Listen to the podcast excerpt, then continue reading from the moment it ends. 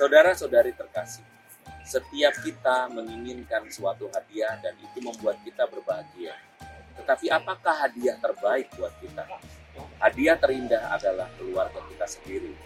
Jika kita menemukan hadiah itu di dalam keluarga, maka kebahagiaan kita akan menjadi sempurna. Di masa yang indah ini, jelang hari Natal, kita akan menemukan kebahagiaan itu bersama orang-orang yang tercinta. Jika orang menjadi bahagia karena menemukan hadiahnya, maka dia akan merawatnya.